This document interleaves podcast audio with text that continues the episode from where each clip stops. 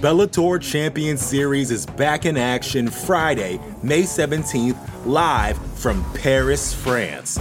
Reigning bantamweight champ Patchy Mix defends his belt in a rematch against dangerous submission specialist Magomed Magomedov.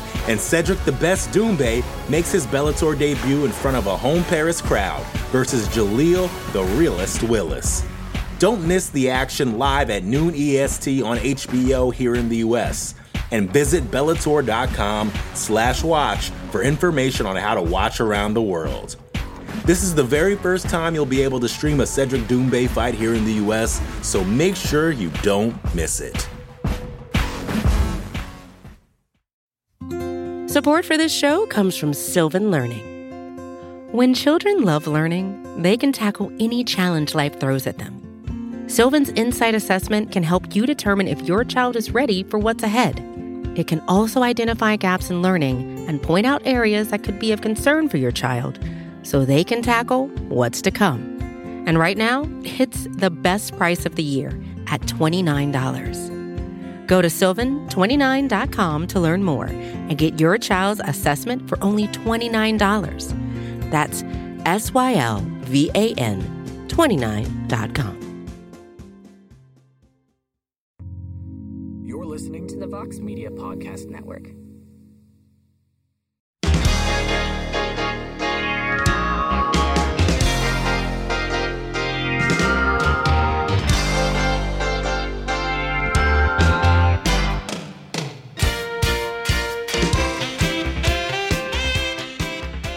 All right, everybody, it is Thursday, September fifteenth, twenty twenty-two, and it is indeed a heck of a morning live on the M M A Fighting Twitter Spaces. You'll be able to hear the show shortly thereafter on the M M A Fighting Podcasting Network.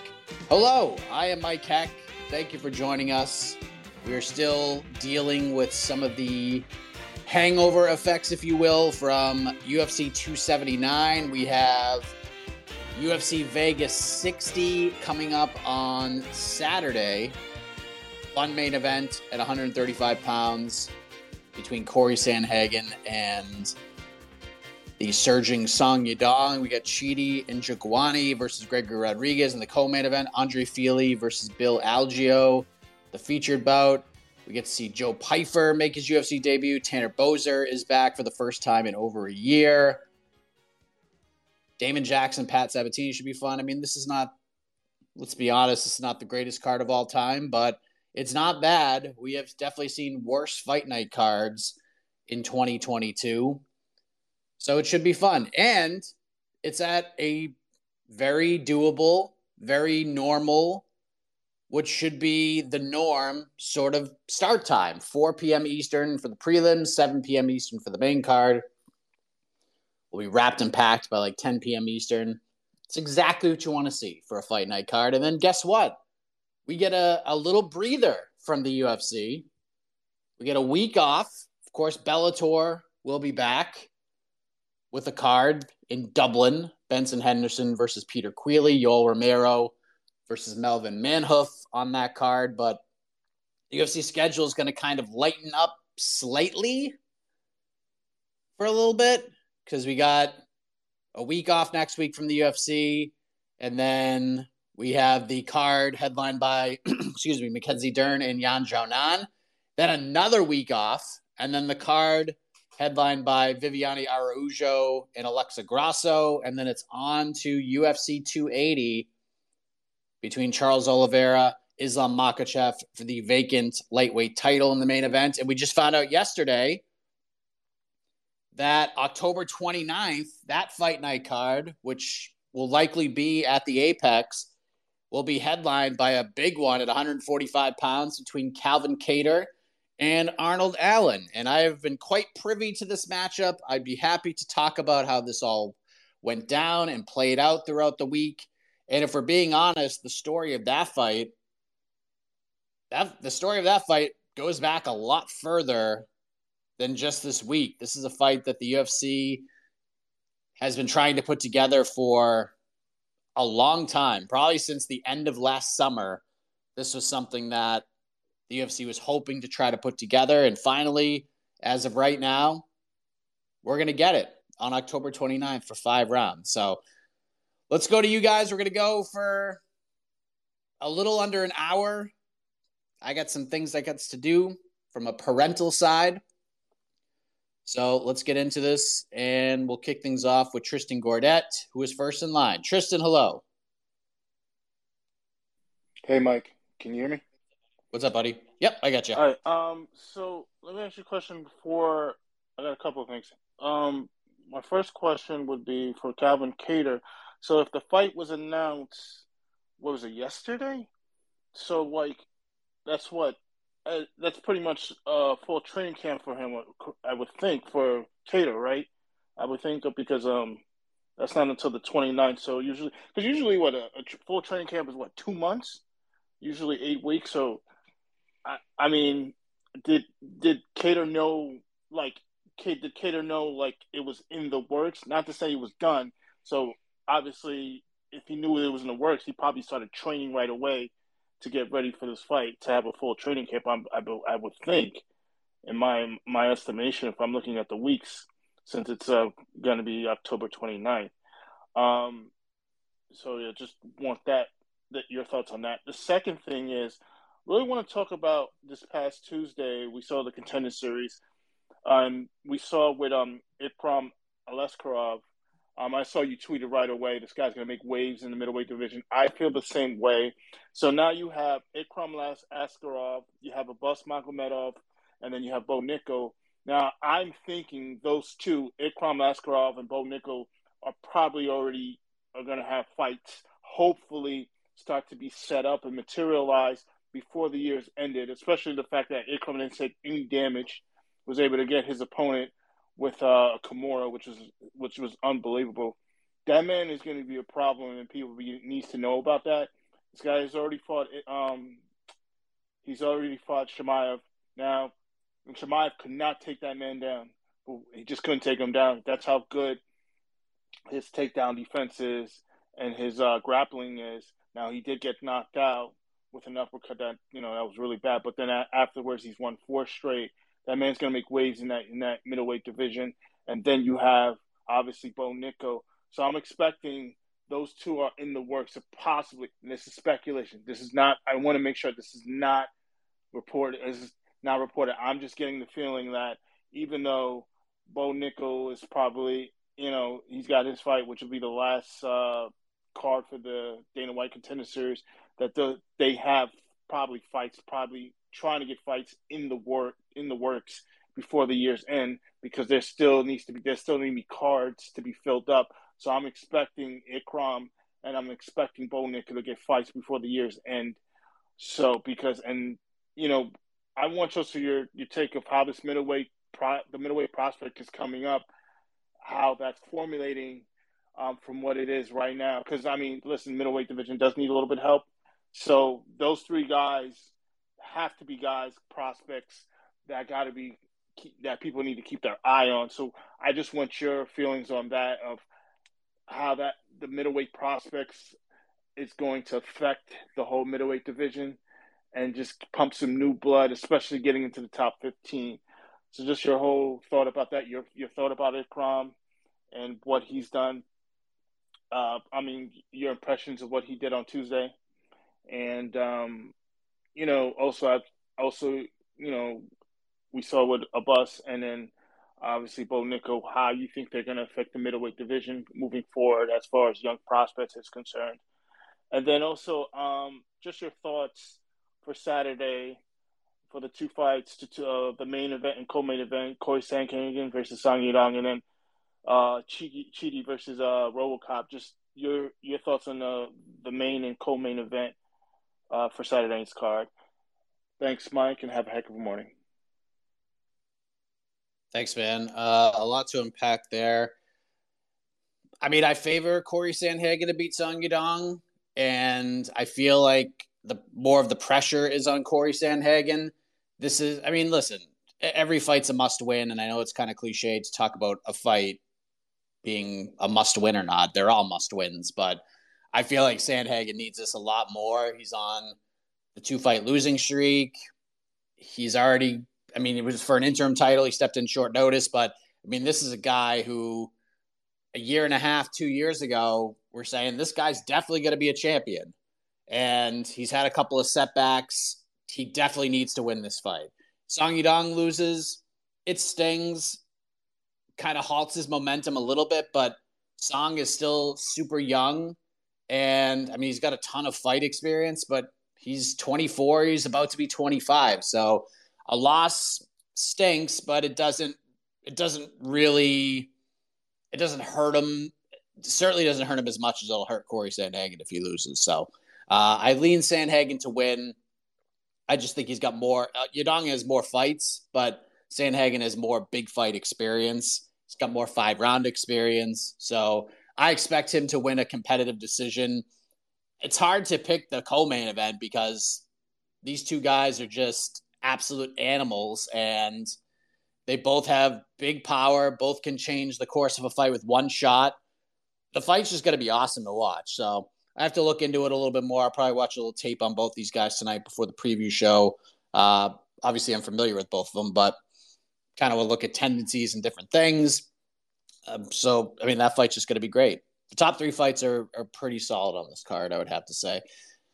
Middleweight, it's kind of, I mean, you could even throw Joe Pyfer in the mix. If Joe goes out there and just blows the doors off Alan Amodofsky, there's another guy. I mean, the, the most potent quote from the Contender Series this year is, be Joe Pyfer. After that first week when it seems like the show is off to a horrendous start, Dana White said, be Joe Pyfer. Come on to the show on Tuesday and be Joe Pyfer. And they're putting him on a main card. They're giving him the opportunity to be under the spotlight. So you can add him to that list too. And Aleskerov is good, man. He's real good. And he was real good heading into the Chimaev fight, but he fought freaking Khamzat Chimaev, and the fight only last, didn't even last a half a round. But he took a lot away from that one. He's he's fought some good dudes, some guys with U F C experience, some guys who are in the U F C currently. He's solid. I'm not gonna, I'm not gonna, I'm gonna slow my roll a little bit. I think he's gonna be real good. I just, I hopefully they just, they just treat him accordingly. They don't just throw him into a big fight right away. But my biggest takeaway from that whole thing was poor Mario Sousa. Good Lord. Third appearance on the Contender Series, got a win on his first one, didn't get a contract, loses his second fight, and then they're like, hey, Mario, we're going to give you a third chance. We're going to put you against a guy you have very little chance of beating, and that's what happened, and it looked like his shoulder was ripped out of his socket. So pretty rough stretch for Mario Sousa. Got a feel for the guy, but Aleskerov did the damn thing and, and got it done. Now, with the Cater Arnold Allen fight. So I'll, I'll dive into this a little bit. I heard on Saturday before U F C two seventy-nine started, I heard rumblings that this fight was being discussed. Multiple sources. We were far away from the finish line, but this was the fight the U F C wanted on this card. Apparently, so this is all being in the works. I'm told that it's being discussed. It was formerly offered to both sides, but with everything going on with two seventy-nine and all the craziness, there's no way to really get any closer with it because they're getting ready for a fight card. The whole thing got shuffled up. It's not like they could just call the matchmakers and be like, yeah, let's do it, because there's a million other things going on. So Saturday rolls around, Sunday rolls around, Monday rolls around, and then Tuesday things start to get a little a, a little more real when it comes to the whole situation. Uh, I had heard that we were getting closer, that the U F C had contacted both sides again about possibly doing it, and the one thing that was sort of a holdup was the date. The date was one of the things that was sort of being finagled around because it seemed like it was a little too soon for both guys. Looked like they wanted to maybe push it out a little bit, maybe do it in December or November. But at that point, all these cards were filling up, all these main event slots were filling up. And then we found out that we found out officially on Tuesday that the only real other open card that we didn't know about, a main event or anything like that, was the one after the last pay-per-view, which is now going to be headlined by Sean Strickland versus Jared Cannonier. They rebooked that. That's going to headline that card. So pretty much it, it came down to two things. Either figure out a way to squeeze this in on a pay-per-view somewhere, or if you want to be the main event, this is the date. You got to do it here. There's no other way to do it. So Tuesday, talks are going on. I heard that it's offered.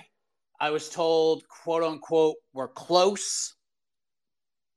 There were no formal agreements yet.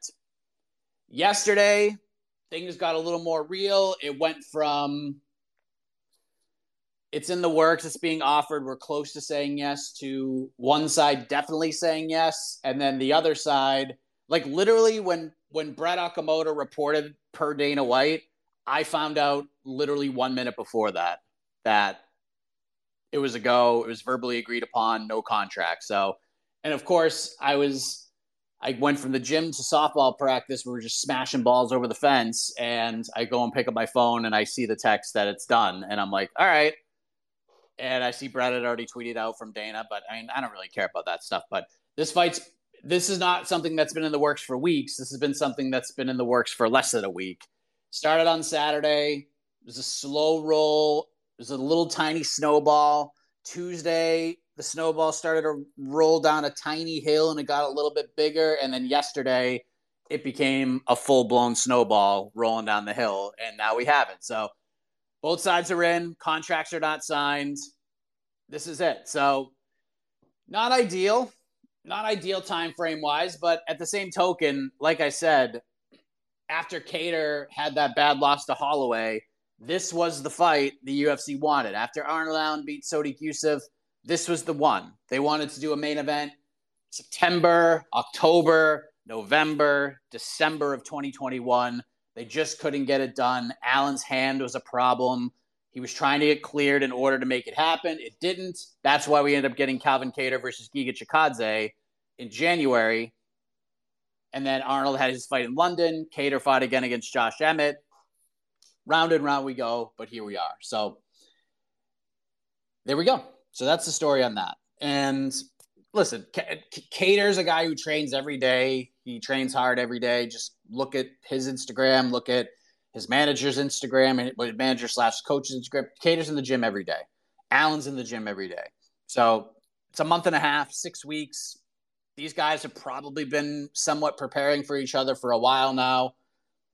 It's fine. If, if I think if both sides had their druthers, they would push this thing back a little bit, but here we are. October twenty-ninth. It's going down. It's a great fight. It's the fight that should be made, and I'm in. I'm all in on it. This is a tremendous matchup. Uh, big one for, for Arnold Allen. Big one for Calvin Kattar. So, good fight. I love it.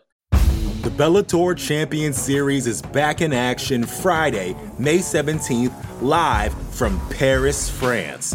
Reigning bantamweight champ Patchy Mix defends his belt in a rematch against dangerous submission specialist Magomed Magomedov. And Cedric the Best Doumbè makes his Bellator debut in front of a home Paris crowd versus Jaleel the Realest Willis. Don't miss the action live at noon E S T on H B O here in the U S and visit Bellator.com slash watch for information on how to watch around the world. This is the very first time you'll be able to stream a Cedric Doumbè fight here in the U S, so make sure you don't miss it. Viking, hello. What's up, man? Over there. I'm good. What's going on? Everything is fine. Let me just get on the point. I just want to ask about the pressure situation on the fighter for the upcoming fight against Charles and Makhachev. I mean, Khabib is talking trash about Charles, but for the fact he has never fought any high-level grappler or wrestler in his entire U F C run. Don't tell me I D A, he fought I D A, but just leave that fact aside. Again, Ali and Khabib Makhachev are sharing their opinions about the fight, and basically it's trash talk, part of the game, no big deal. But how it affects Charles Oliveira if he takes that talk seriously, I mean, the Other people are saying saying the same uh, same thing for Makhachev. And if Charles submits Makhachev, because there is no way he's going to engage with Charles on standing, because look, everybody is talking about what um, the new Dagestani guy um, Ikram. But in the past, he has fought against Khamzat, and Khamzat could not take him down. That's the good part of him, defending the takedowns, but you can't win a fight by defending takedowns, especially against guys like Khamzat or Makhachev or Habib. Come on. Yes, he defended the takedowns, but what? He got knocked out unconscious. He was on the floor for more than five, more than five minutes, surrounded by doctors and other officials. They don't have fucking, they don't have, I'm sorry about the language, they don't, they don't have a chin. I'm telling you that.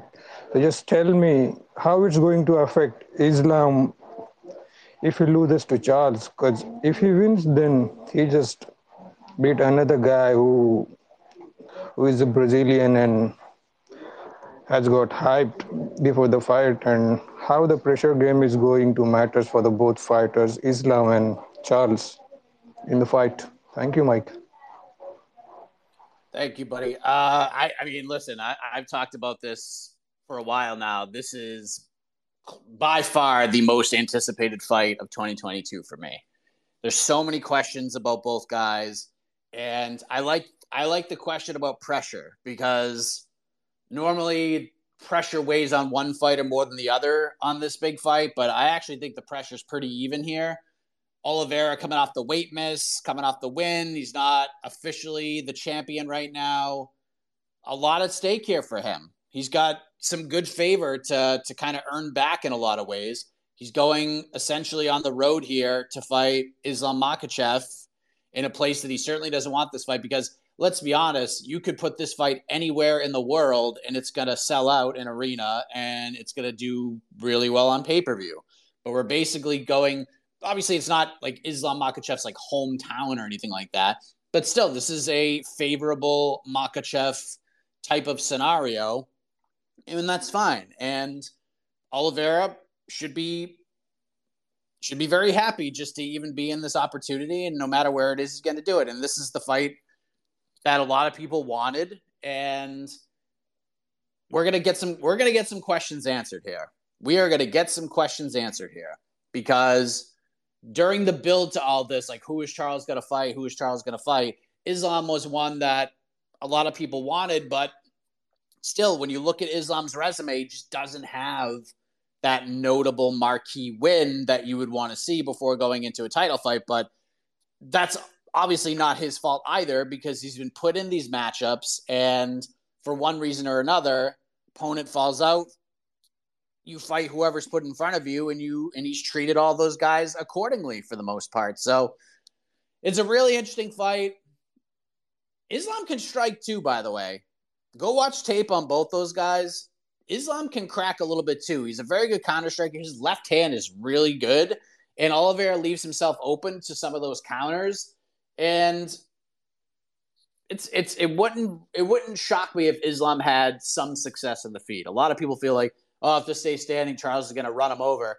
I don't know if I necessarily buy into that. I think as the fight progresses and Islam kind of gets his chin tested, the longer it goes, obviously Oliveira is going to thrive a little bit more. He thrives in the chaos. But to say that Islam is just going to get run over on the feet, I don't really buy into that theory one hundred percent. I think Oliveira is obviously the better striker. He's the more... resumed striker, if you will.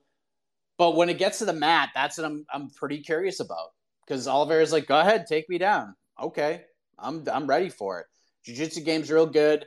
Makhachev's top control is incredible. That fight is going to hit the mat at some point. There's no doubt about it. But what's going to happen when it does? That's what I'm... There's just so many questions I need answered about this fight. And we're a little over a month away from getting those answers. And I'm freaking pumped. I cannot wait for that fight. But I think the pressure is equally on both guys. If Oliveira loses, this is not an immediate rematch type of situation unless it's like a full-blown split decision kind of robbery. not real robbery, but if it's one that Dana White goes up to the press conference after the card and says, I thought Oliveira clearly won that fight, maybe they go ahead and run that one back. But other than that, there, this is not an immediate rematch situation for either guy. It would be for Oliveira if he loses a, a decision that he probably shouldn't have lost. I can't wait to see it. The pressure is equally on both guys. Oliveira trying to get that title back. Islam had to work his ass off to get to this point. Ended up getting it without getting a top five win. A loss hurts both these guys big time, especially with where this division shapes up right now. So, love the fight. Love the pressure on both dudes. This is why we're fans. A fight like that. Let's go to Abswalia on this Thursday morning. Abswalia, hello. Hey, Sutherland. Can you hear me? How you uh, doing? Good. Can you hear me? Yep. Yeah. Hi. So, um, yes. I got two questions I want to ask you. The first one, I'll keep it very brief and short. Um, as you know, Khamzat just won on Saturday. Very spectacular win. And the way he did in dominant fashion was good. Uh, what do you think? How do you see the fight between him and Covington going if they fight or if he fights Costa? And my second question, I think this one is going to be a very important one because this is going to change um, the shape of the lightweight division. But as you know, Uh, two eighty and two eighty-one have some important lightweight fights that are coming up. Um, Oliveira, Islam, the title eliminated between Gamrot and um, uh, Beneil. And then we have Dustin and Michael Chandler. How do you see these fights playing out? And can you please give me a breakdown of, you know, whichever fighter wins, how do you see this happening? How does this change the whole division? Because if, in my eyes, if you see Oliveira and Dustin lose, that's the end and the death of the Khabib-Oliveira uh, era. You know, because Islam, he's coming up. You know, then you have other people like Gamrot. He's a young prospect that's upcoming. Chandler might come in the mix. So I'm just curious on your thoughts on that. Thank you, man. Have a good day. Thanks, man. Yeah, I mean, listen, Dariush versus Gamrot should be a title eliminator, but I'm not one hundred percent sold on that idea. And it's for some of the reasons you just mentioned. Because if Islam wins, I don't know. Like, it, it, it's interesting. Like, if Islam wins and Dariush just blows Gamrot out of the water, doing any other thing makes no sense. Absolutely no sense. If Gamrot squeaks out a decision and you want to go a different route, cool. Like, you don't need to run. Like, Gamrot beating Dariush is massive. But if he goes out and beats Sarukyan and Dariush back-to-back, he has a compelling case to fight for the belt. But you also want to make sure that the timing is right for him too. So if he's got to wait for another fight to happen, that's fine. Poirier Chandler's interesting, especially if Islam wins. Because if those two go out there and just have a crazy fight that we're talking about, if that's the headline coming out of U F C two eighty-one over the title fights and anything else that happens on this card, wouldn't stun me to see the U F C go with either of those two guys. And when it comes to Oliveira, it would not stun me in the least if they went with Conor, if Oliveira wins. It really wouldn't stun me. It makes literally no sense from out, anything outside of just business. But, I mean, from a meritocratic standpoint, Conor fighting for the title right now or any title whatsoever makes absolutely no sense. But if Oliveira goes to Abu Dhabi, beats Islam, finishes him, and he wants that Conor fight and he calls for it, he's probably, there's a chance he gets it. It all just depends on when Conor's ready to come back. So I wouldn't necessarily say that Dariush Gamrot is, is definitely a title eliminator. It should be, but it might not be. And we don't know what's going on with Fiziev yet. We don't know what's going on with Justin Gaethje yet. I, like I've said a, a few times already, some of these social media accounts are reporting that, that a fight for December tenth is close to being finalized. That's just not accurate. Uh, I've already debunked that a couple of different times, just talking to people close to the situation. It's just not happening. It might happen in the future. It's not happening December tenth. And if it does happen December tenth, I would be shocked at this point from, from all everything I hear and all indications. But lightweight is just ridiculous.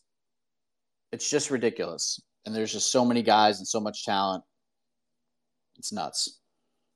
We'll go to Four Quarter Sports, and then we'll tag in a hid. What's up, buddy? Hey, what's going on? So I know I, I missed, I missed the show on Tuesday. I was disappointed. I kept on rewatching that Elise Reed's um, Super Melly fight. Man, that third round really killed it. Because I was pulling in for Super Melly, and I just felt that those takedowns, she's really going to be kicking herself looking back at the film, because I felt like she had it. She had it um, round three the way that she started off. Um, I don't know if it was there any anything else possible for her to her work on outside of um, working on takedowns. I mean, what's your perspective on that fight that happened on, on Saturday? And man, I wanted to piggyback on what Viking M M A was talking about, about the, what was it, um, Islam um, Oliveira.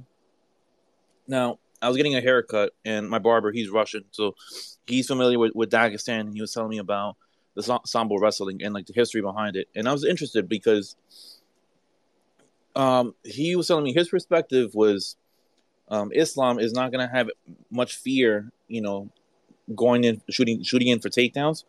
But do you think that'll make him more susceptible to getting, you know, submitted, whether it's choked out, arm barred, or anything of that nature?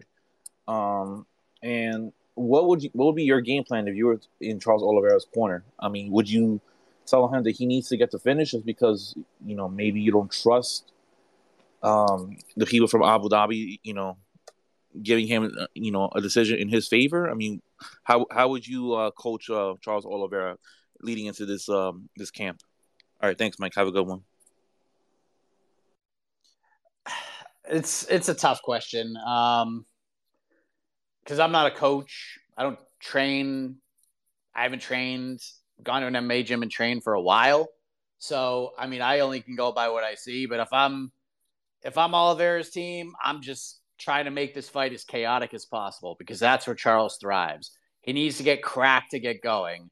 And he's done it in his last few fights. You just thrive in the chaos. Do not make this a a technical mixed martial arts bout. Try to turn this into a brawl with a bit of technique sprinkled sprinkled on top. Force exchanges. Let Makhachev get comfortable on his feet a little bit. Let him crack you. Let him get confidence up there. And then do your thing.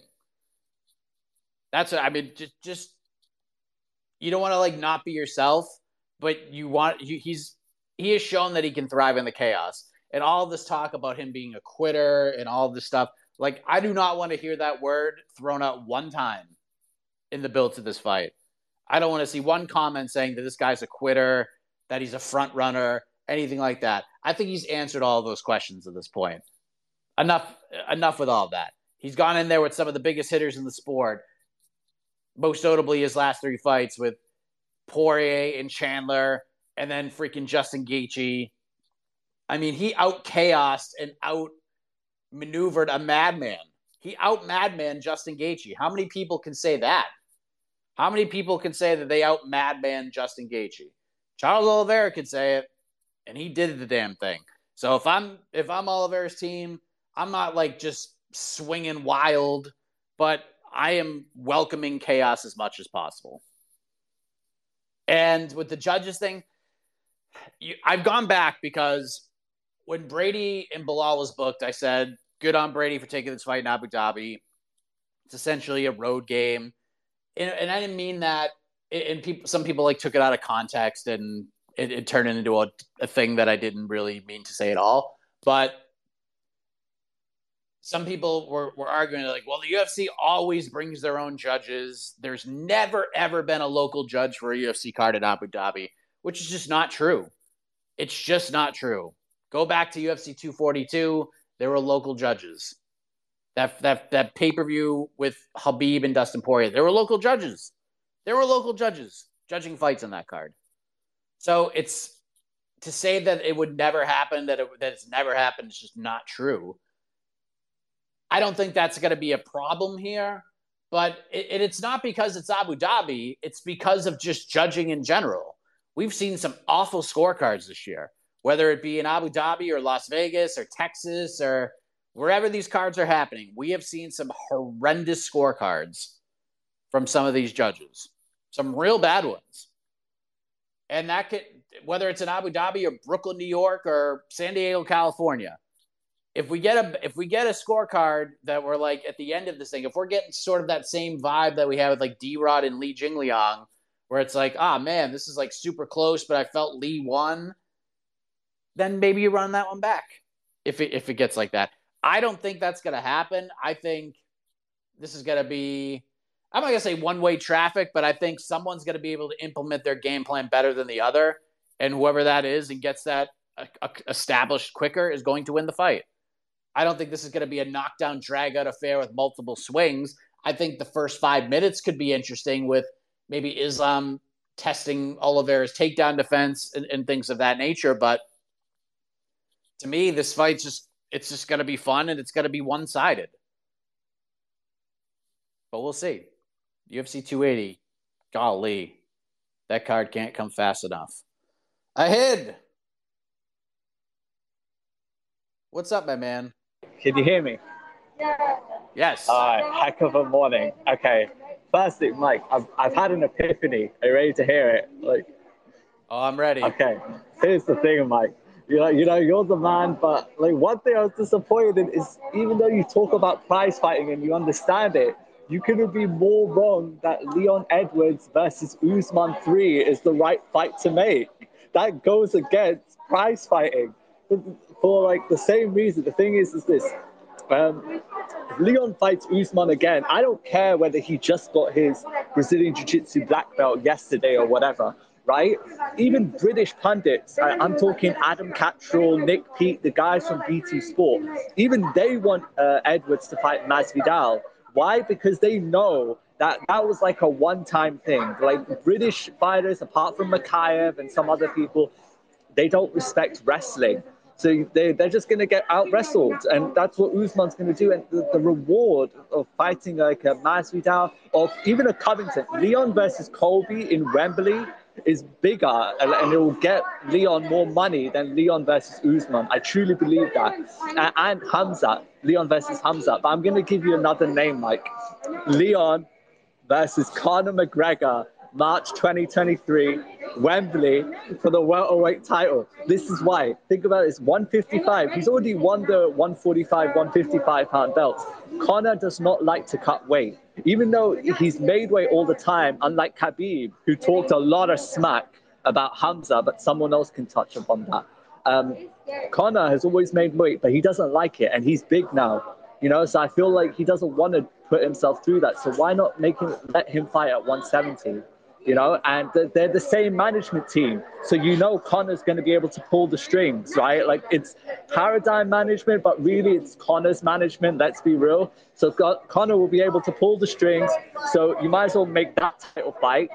And um, February twenty twenty-three, you do Colby and Khamzat as the main event. Now, Khamzat has multiple options, and Paulo Costa, Colby, and other people, but Colby needs this fight. I, I realize this. Colby needs to fight Khamzat. He cannot choose another route if he wants to f- get the biggest fight, guarantee a title shot. So you do Colby Khamzat February twenty twenty-two, and uh, like Leon Conor March twenty twenty-three, and um, uh, you do the winners fight each other, Madison Square Garden, November twenty twenty-three, right? Um, and lastly, Mike, what the hell was M M A Fighting thinking putting Khamzat pound for pound, twenty position when Colby wasn't there? What in the world were you lot smoking last weekend? It was crazy. But uh, he hasn't beaten anybody yet. I still am not that convinced on Khamzat. Kevin Holland, Li Jinglia, not Lee, sorry, um, Gerald Misha, he would have got finished by Gilbert Burns if it was round four or five. He would have got beaten badly. I don't care what anyone says. That's all I've got. Drop the mic, Mike. You know, Ahead, I uh, I look forward to these to these calls, and, and oftentimes you make very interesting points. Oftentimes you give me something to think about. Oftentimes you can make compelling cases that you are right. And you are right about something, but you're wrong about a lot of things. To say that Edwards Usman is not going to be a big fight is just insane to me. Leon Edwards kicked him in the frigging face and put him unconscious. And not just like a flash unconscious. Usman was down for a while. Usman didn't even know that the sky was up and the ground was down. That's what happened. He kicked him in the face. There's no fluke. There's no nothing. He kicked him in the face. And this was one of the pound for pound guys. This was like, in, in a lot of people's eyes, this is the best fighter on planet Earth. And he kicked him in the face. There is no fluke. There's no nothing. This is a big fight. It's gigantic. It's a huge fight, especially in London. It doesn't matter who Leon fights. Leon Masvidal is fine, but not now. Leon has all these fights in his back pocket. But Leon is a competitor. Leon is a competitor. He understands that people doubt what happened there. And even, and most people do, you doubt it. A lot of people are doubting what happened. A lot of people are still saying it's a fluke. It's not a fluke when you kick somebody in the face and knock them out. It's not a fluke. That is going to be a gigantic fight.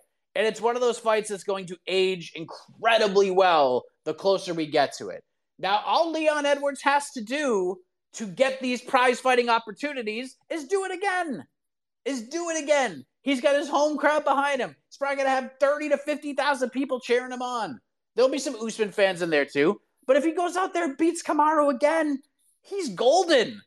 He can fight Conor. He can fight Masvidal. He can fight Chimaev. He doesn't have to fight Chimaev. He can fight these other guys. He can still be the prize fighter, but you have to beat him again. If there's doubts, this much doubt, and you just said it, if this much, if there's this much doubt, you have to do it again. You have to do it again. And it's going to be gigantic. The fans are going to go bananas for it.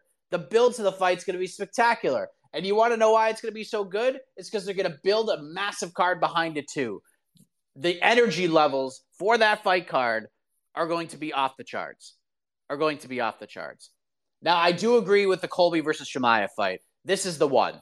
Now, I understand if there's trepidation, if there's hesitation on booking Chimaev at one seventy. But we have seen him make it before. Like I said, I was in that room when he stepped on the scale in Jacksonville. He's a giant of a human being, but he made it. He was one seventy on the nose. He didn't look like he was dying.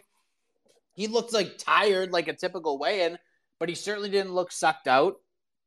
He just needs some discipline. That's why I love this Robert Whittaker idea. Go train with Rob. Go hang out with Robert Whittaker.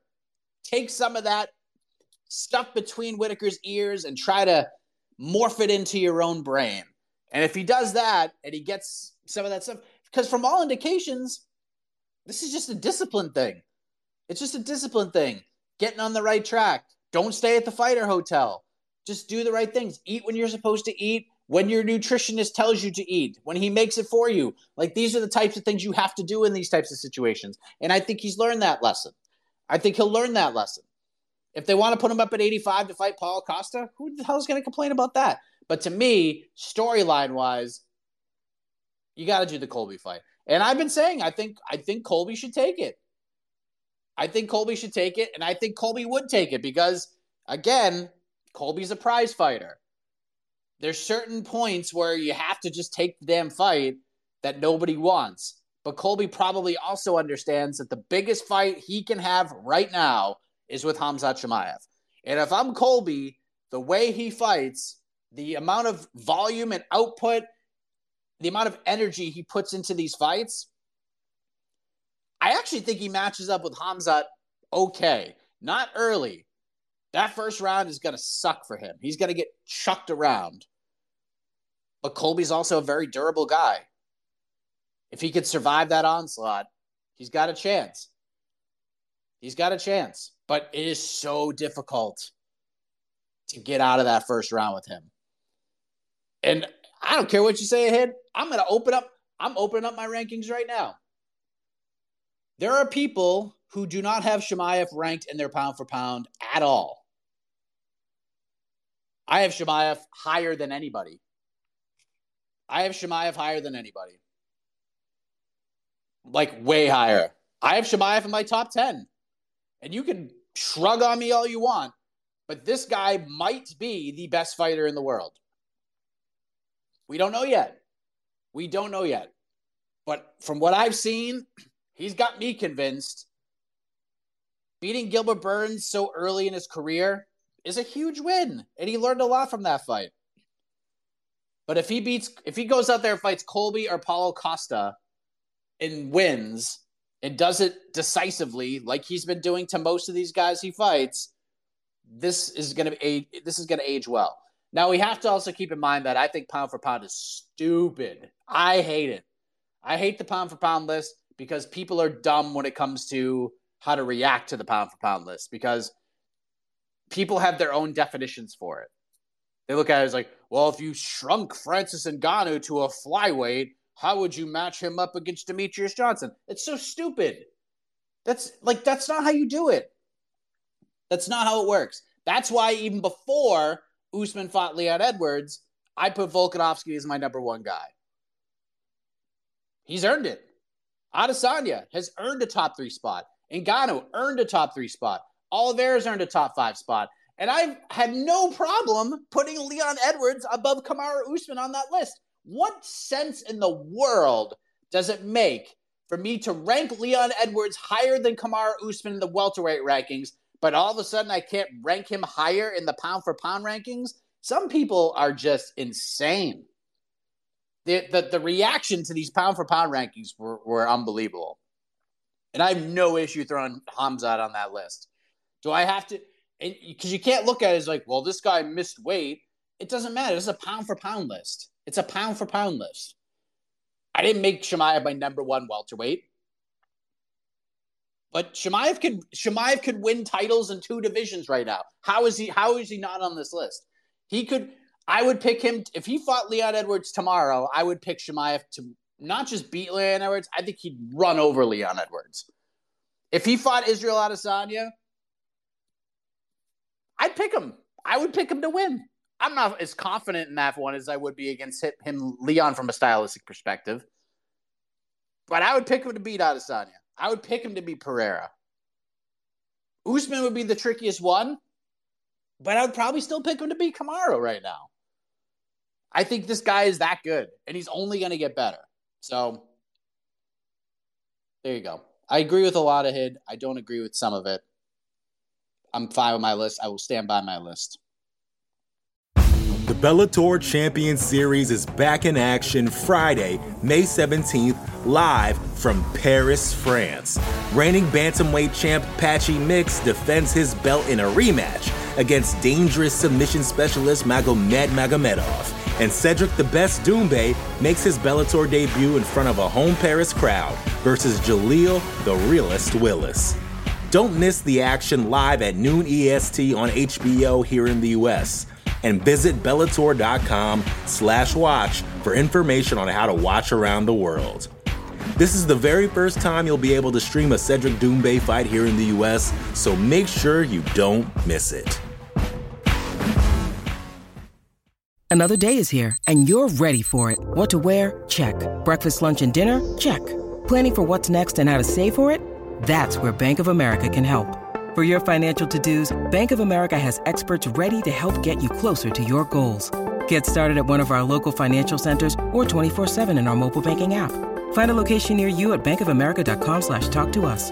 What would you like the power to do? Mobile banking requires downloading the app and is only available for select devices. Message and data rates may apply. Bank of America N A, member F D I C. Let's go to Average Avenues. I've been waiting for a minute. We got five people waiting. I'm going to get to all five of you, and then I got to get out of here. Hello, Average Avenues. Good.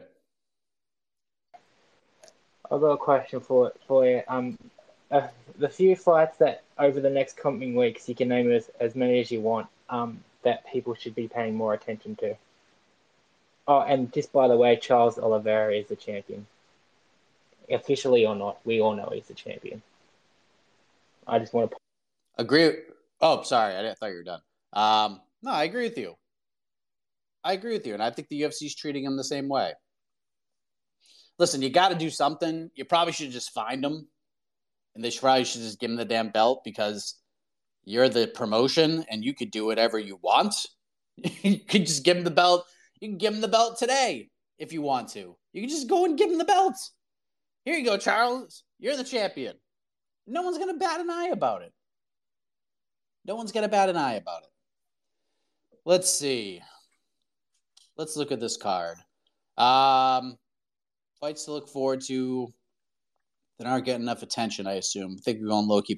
Damon Jackson, Pat Sabatini is going to be awesome on Saturday. Love that fight. Uh, Aspen Ladd, Sarah McMahon. High stakes. high stakes. Now, I'm always a little timid when it comes to Aspenlad fight weeks. Uh, Tony Gravely, Javid Basharat should be fun.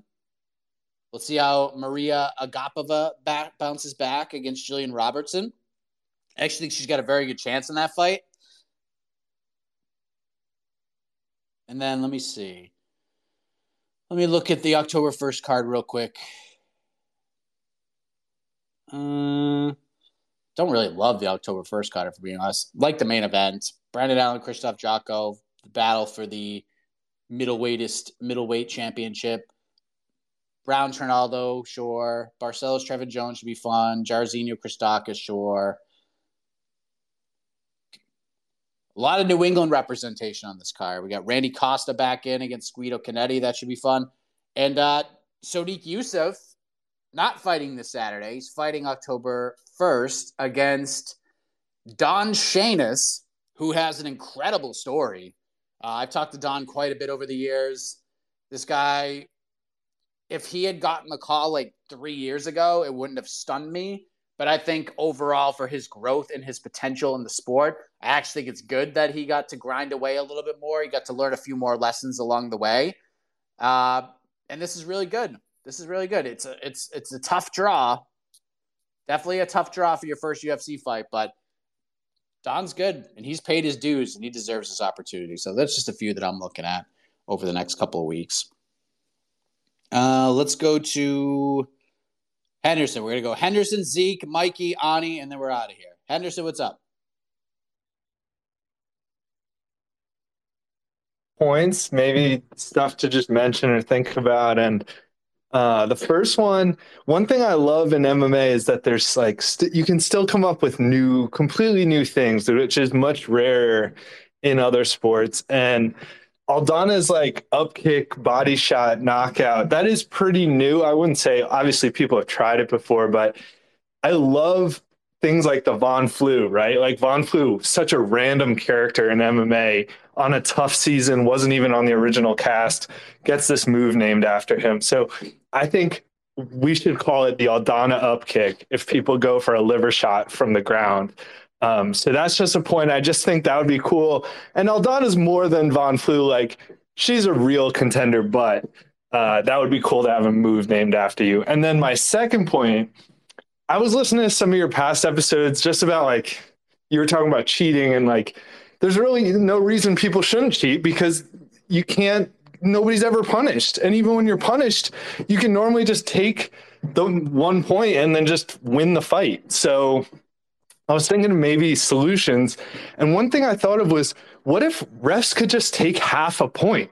So like whenever you get caught grabbing the cage or, or an eye poke or something, just take half a point and it won't destroy the whole fight, especially in a three round fight.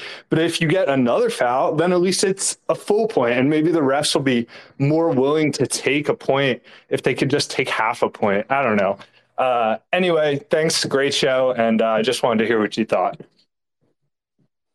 Thanks, man. Love the idea for Renee Aldana. I think she'd like that. Uh, the cheating thing, yes, you're you're spot on. And I remember when we first when we were first talking about the cheating thing. We were talking about before the Tim Elliott fight, and then we really got into it after the Tim Elliott fight because Tim Elliott literally went on a live microphone and said that he cheated. It was like, and, and the reasoning behind it, I completely got. Like I completely understood. Hey, I haven't fought in a long time. We have this stupid payout structure where it's win show instead of guaranteed money. I'm trying to feed my family. I'm going to grab a freaking glove. If no one's going to call, then I'm going to do it. And I don't blame him for that. I don't blame anybody for cheating right now and grabbing fences and poking eyes and kicking balls because why not? They're not going to stop you. They're not going to stop you. In our private Slack channel, when Khamzat Chimaev and Kevin Holland was about to go down, I literally put in our in one of our Slack channels, Kevin, cheat your ass off. Cheat your ass off. You got to cheat. You have to. Because what's the worst thing could happen to Kevin? Grabs the fence a couple of times, pokes him in the eye a couple of times. What are they going to do? Take a point away after like five warnings? If he had cheated, he might have had a chance. He might have had a chance to win the fight. It's just nuts that we even have to be talking about this. And, like, to hear referees say in this sport, opposed to any other sport on planet Earth. Well, if I take a point away, it can affect a fight.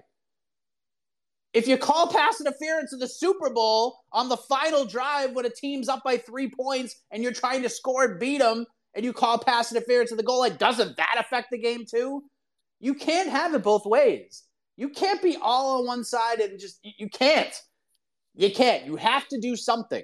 Any other sport, they don't say, maybe they'll look at it and see if it's like actually the call or not. But for the most part, if it's pass interference, whether it's intentional or not, it's a spot foul or a fifteen-yard penalty or half the distance to the goal. But at M M A, if you grab the fence, we don't want to call anything because that'll cost somebody the fight. Well, maybe they won't friggin' do it anymore if you cost them the fight. Maybe they won't poke an eye anymore if it costs them the fight. Maybe they won't grab a glove or kick somebody in the balls or do anything like that. Like, maybe they won't do that anymore. Maybe we'll have less of this. I just don't understand this whole thing about, well, I can't call a fence grab because it'll affect a fight. Okay, if you don't want to take a point away, there should still be repercussions for that. Now, I understand a fence grab is like a natural reaction.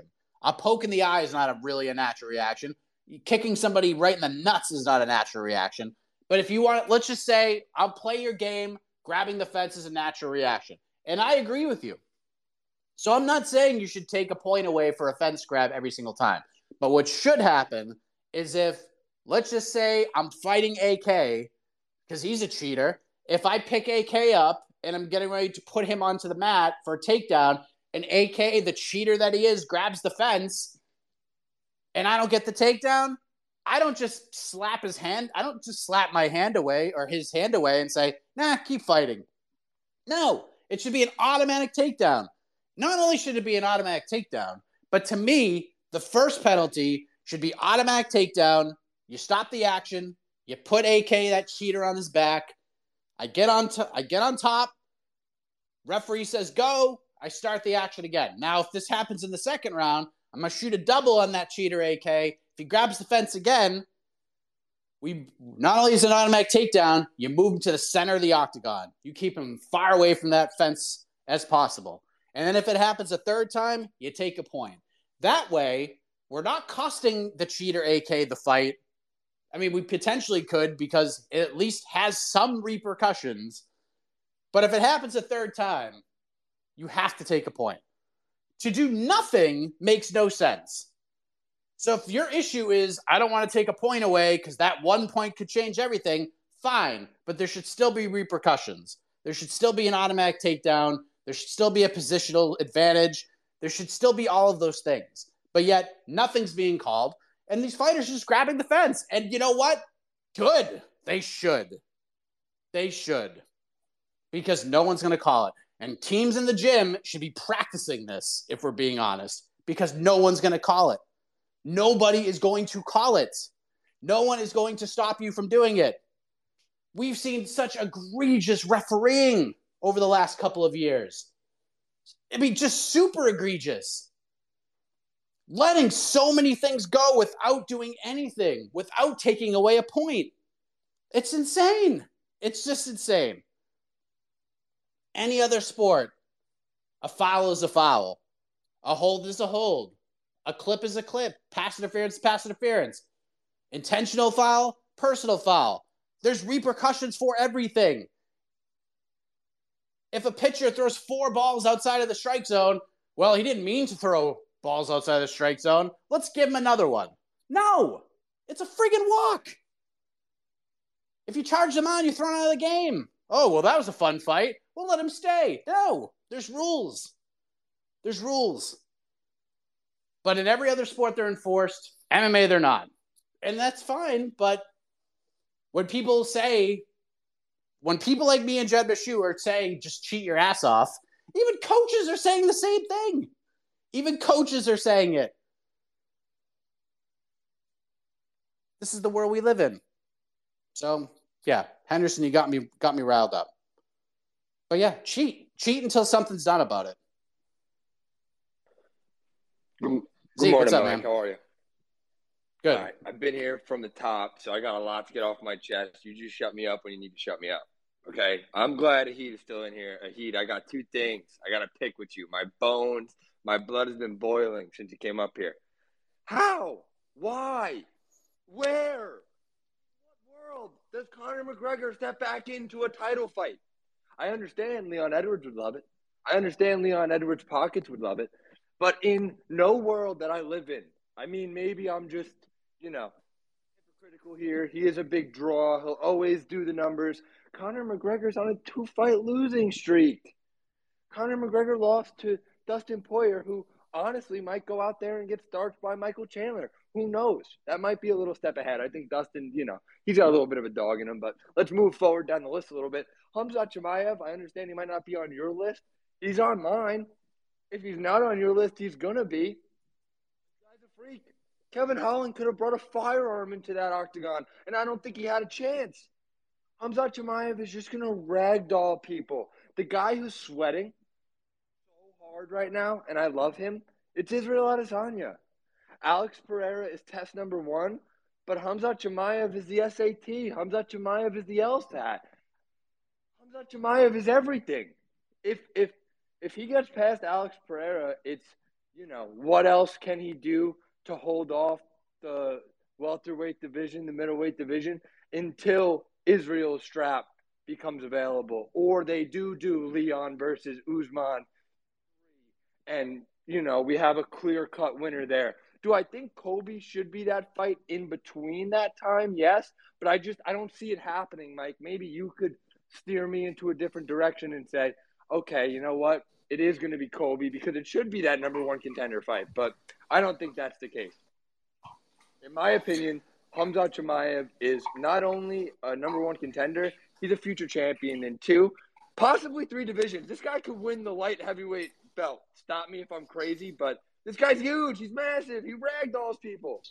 He does this for a living. So my two things are, I think Conor McGregor's obviously a huge draw. I think Conor McGregor's going to come back and he's going to get a great fight. Hopefully, maybe it's even Charles Oliveira. I know a caller just came in here and he said Charles Oliveira is the champion, and I agree with you. There's obviously a champion right now, and his name is Charles Oliveira, and it would be so much cooler if Charles could bring that belt into that fight and that press conference in Abu Dhabi, but that's just not the world that we live in. And I hope Charles does every single thing in the world to, you know, challenge Nico, uh, not Nico, challenge.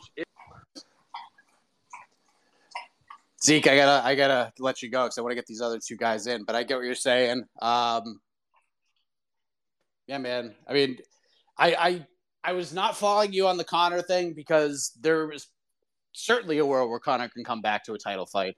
May not be at one seventy. Could certainly be at fifty-five, and maybe it will be a one seventy. Maybe Conor's gonna come back to like the summer, and who knows where things shape up at that point. So it's it's very possible. And yeah, Khamzat's a problem. He's got to get between his ears put together because he's got everything else.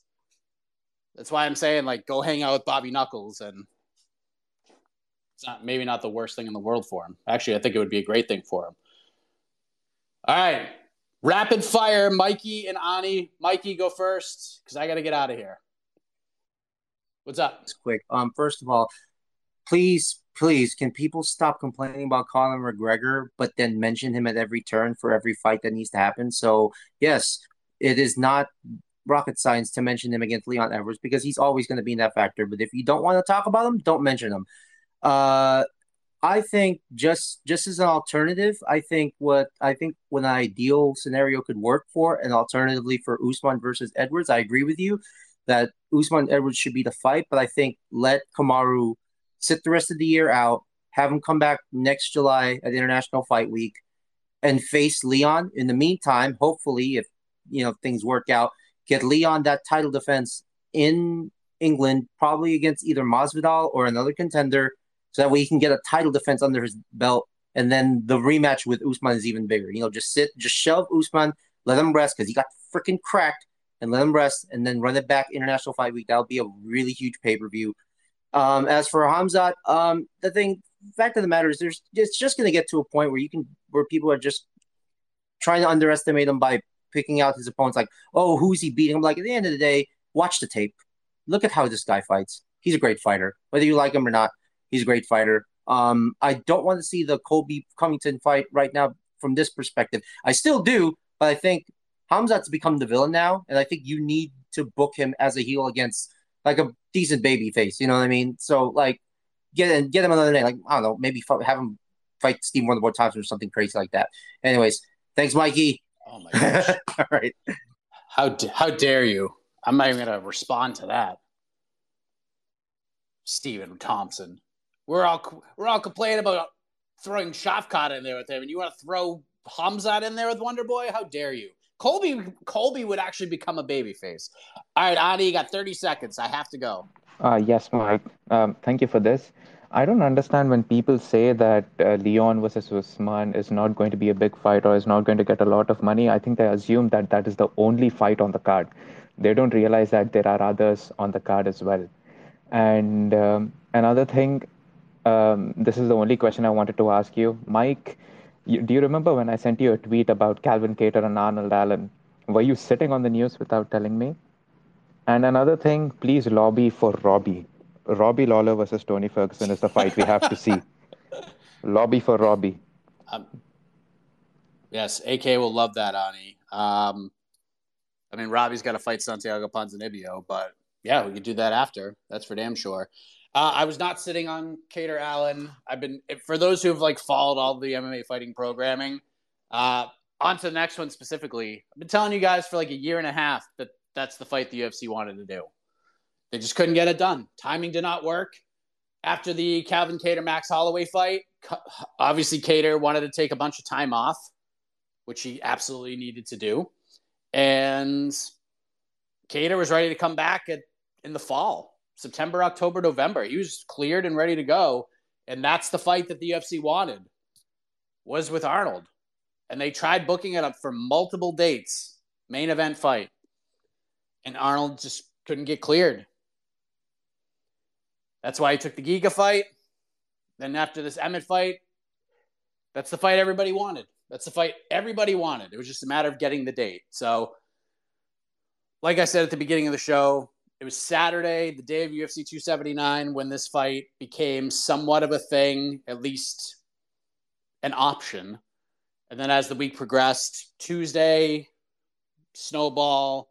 Wednesday, the snowball rolled down the hill, got bigger and bigger. And then Wednesday night is when both sides are officially in, still waiting on contracts. So there you go. All right, I got to go. I got a parent-teacher meeting. I have to jump on a Zoom right now. But thank you all. We'll be back tomorrow, normal time, and we'll uh, I'll make it up to you. I'll give you some extra time. We'll do the damn thing for a while. So B T L, one p.m. Eastern. It's Jed versus Shaheen Al-Shadi. Should be a lot of fun recapping two seventy-nine. And talking about everything else going on. So until then, enjoy the rest of your day. We'll see you at one p.m. Eastern. And as always, have a heck of a morning.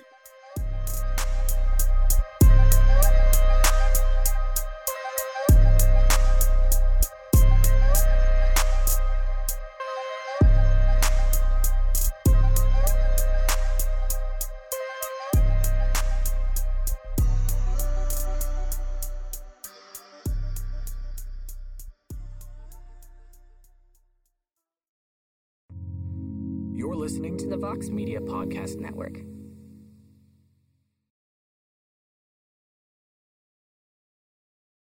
The Bellator Champions Series is back in action Friday, May seventeenth, live from Paris, France.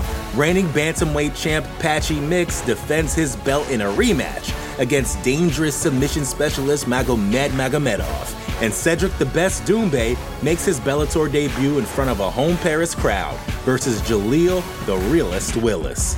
Don't miss the action live at noon E S T on H B O here in the U S And visit Bellator.com slash watch for information on how to watch around the world. This is the very first time you'll be able to stream a Cedric Doumbè fight here in the U S, so make sure you don't miss it.